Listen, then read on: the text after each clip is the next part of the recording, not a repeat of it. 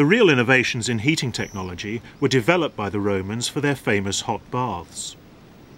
Air, heated by a furnace, circulated under a raised floor, the Roman hypocaust. Such a furnace can be seen at this private baths, the Baths of Buticosus. An important part of daily life for most Romans would be following work, a trip to the local baths.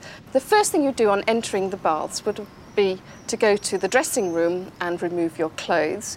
And your clothes would be stored in the dressing rooms, either under the charge of your slave, if you were lucky enough to own one, or you could pay a small fee to the cloakroom attendant who would guard them for you. And we know that uh, toga thievery was a relatively common practice, common enough to enter into the standing jokes of the imperial period. The water for the hot pools in the caldarium or hot room was heated separately in a large metal boiler located in the service areas below. Connected to the pool is a metal plate set over the furnace, keeping the water in the pool at an even temperature. The pools were never more than a few feet deep. In the large forum baths at Ostia, the caldarium had more than one hot pool, as it was designed to cater for several hundred customers at busy times.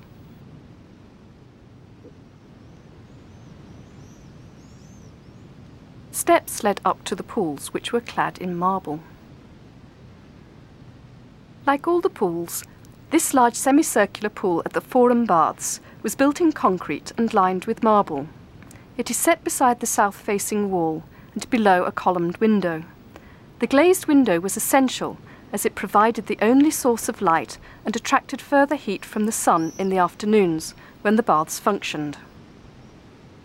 Although the bath buildings were designed to maximise light and heat in all the different heated rooms, what they relied on most was the central heating system, or hypocaust, connected to the furnaces underneath.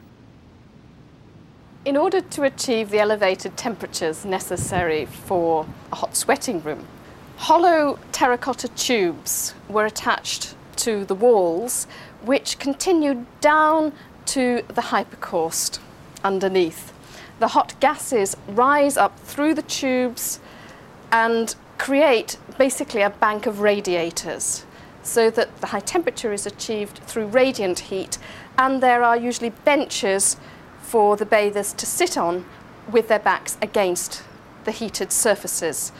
The tubes are then, of course, covered with marble. In the bath buildings of Rome and Ostia, the Romans applied and extended technologies of water supply and heating, which the Greeks used for their own hot baths.